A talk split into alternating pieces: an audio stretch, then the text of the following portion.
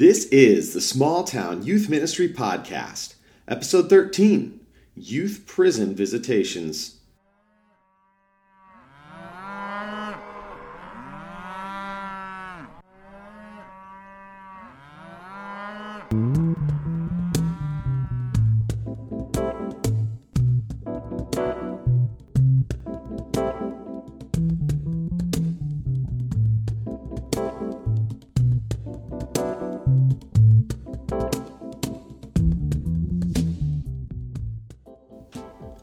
Welcome back to the podcast. My name is Kyle Creel, and today I will be your host as we discuss a new youth ministry situation.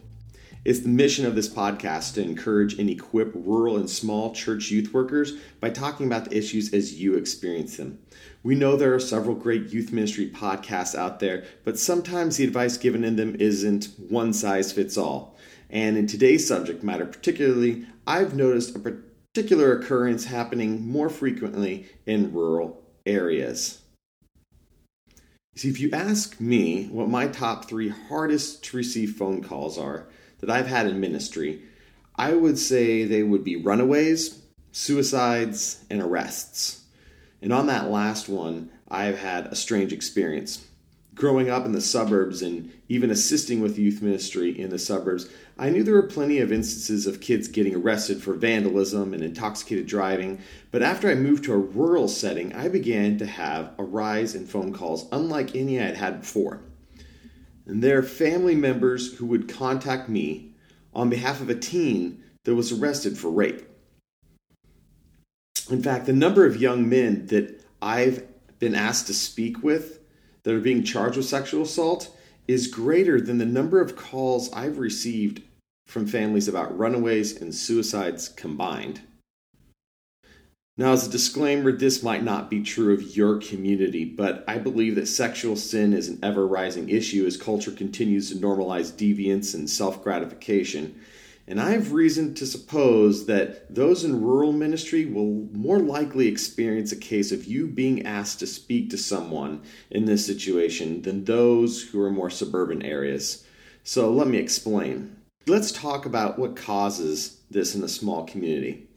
I believe there's a silent trend building that you wouldn't expect out of the wholesomeness of a small town. However, there is data that makes quite a bit of sense to this.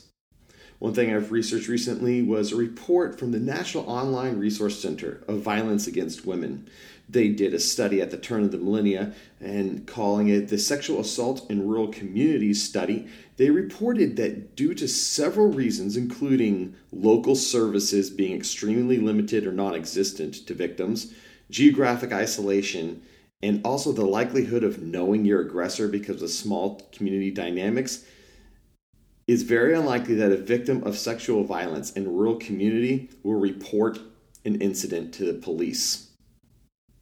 Now, a personal held theory of mine is that this type of culture makes it easy for the mind of a predator to develop the idea that their behavior will go unchallenged and can be repeated. Now, in the decade prior, there was research done by the Pennsylvania Coalition Against Rape and they did a series of inquiries into records in the 90s about sexual assault rates and found that they were significantly higher in rural countries compared to urban ones. And even in sexual assault against children, another Pennsylvania Office of Children and Youth and Families Services found that rural counties had higher rates of sexual abuse on children as well.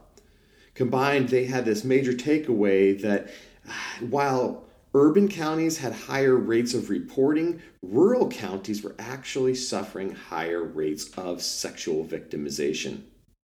Now, in a more recent report, according to the statistics from a 2019 federal report on violent crime that was shared on the Rural Health Information Hub, rates of reported rape were 10% more frequent in communities of less than 10,000 people than in groupings of up to 100,000.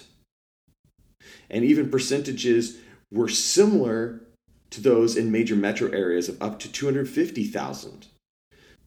The bottom line is that this is happening and in staggering amounts in rural communities. And eventually, someone will report, which will lead to conviction. Now, another personally held belief is that in rural areas, not as many perpetrators have money or access to high level lawyers to get them out of trouble. And so they will be imprisoned, and many will seek aid in other arenas, including ministers. And so we are reached out to. Now, I can tell you that when I've received these kinds of phone calls, many times about kids that I had known from the community, for some strange reason, it seems like I'm always hearing it from a grandmother or an aunt uh, rather than the parent of the accused. I haven't figured out what's up with that. And that can really take you by surprise. Uh, but then there's the blow of the actual news about what they're facing, and it just completely leaves you bewildered. It's easy to find yourself in and asking yourself even what you can do in this situation. You feel so unsure. But despite our feelings of inadequacy, unsureness, we're still called to respond. As Jesus said in Matthew 25, I was in prison and you came and visited me. So the question is, how do we do this? After all, I had no experience at Bible college with a unit on this stuff. Well, what experience I have gained over the last 10 years, I have found out a couple things. Two truths in particular.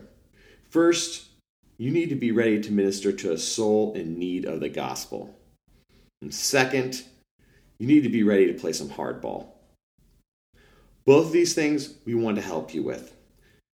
Starting with the first, we have to acknowledge that we have an unparalleled opportunity for speaking to somebody about the consequences of their sin and helping them make strides to breaking free from it. Additionally, you have the most captive audience, no pun intended, because they are free of so many distractions that normal teens have around them 24 7. And so, to aid you in this journey, we have a free document that we're giving away that includes an in depth Bible study for you to have on a visitation with an individual, as well as an additional 12 devotions for them to do on their own that encourage delving into Scripture and doing some serious soul searching through journaling. All this and additional tips to you as a minister are available free by visiting the link tree in our account. And we'll tell you more about that at the end of the episode and how you can find it. But what about that second part? That's where we're going to spend the majority of this episode. Is how do you prepare yourself to minister in these situations? Well, I have five tips that I want to share with you all today. They're just a few.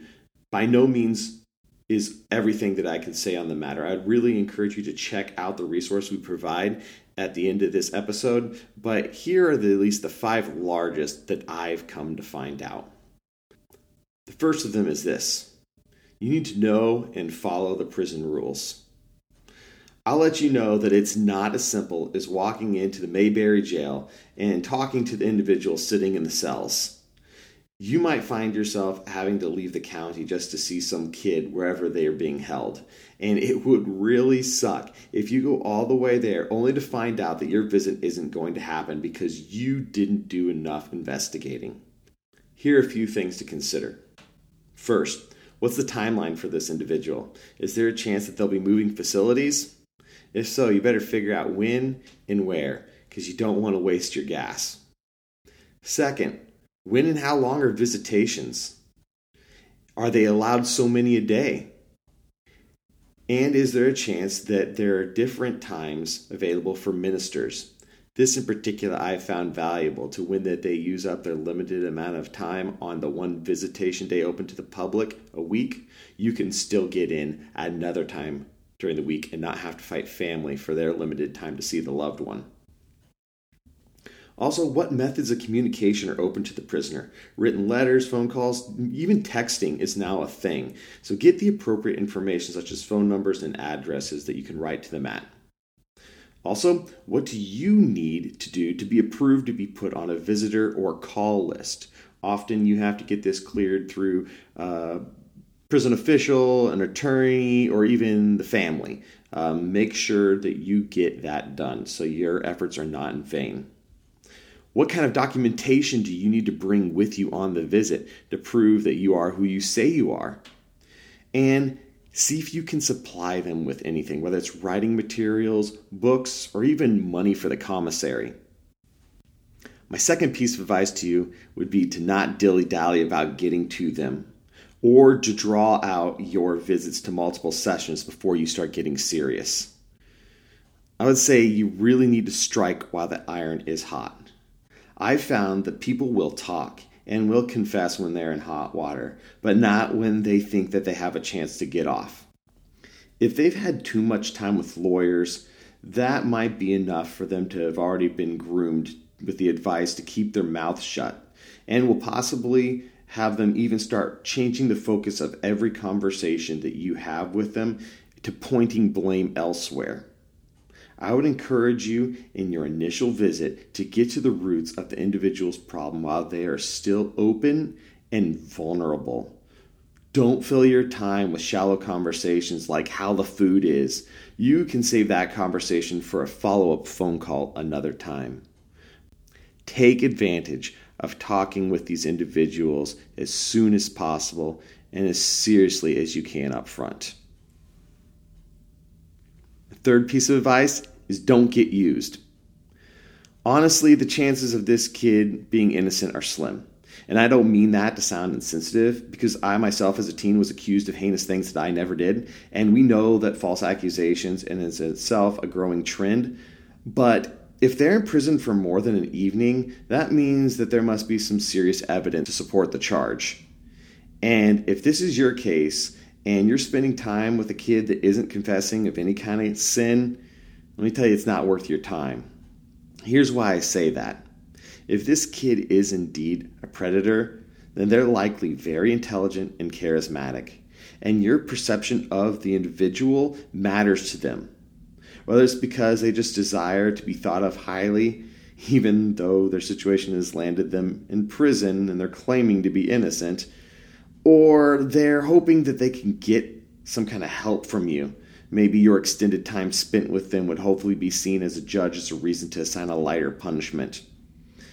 Your time with them is valuable, but possibly not for the right reasons.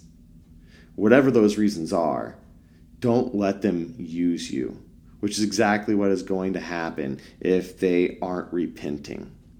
Another example could even be someone who may be repenting slightly, but they're not honoring your time by wanting to talk about specifics of their sin or trying to study God's Word. They're just looking for friendly hangout time, thus making you a commodity for their consumption, being a consumer rather than a contributor to the value of your visit.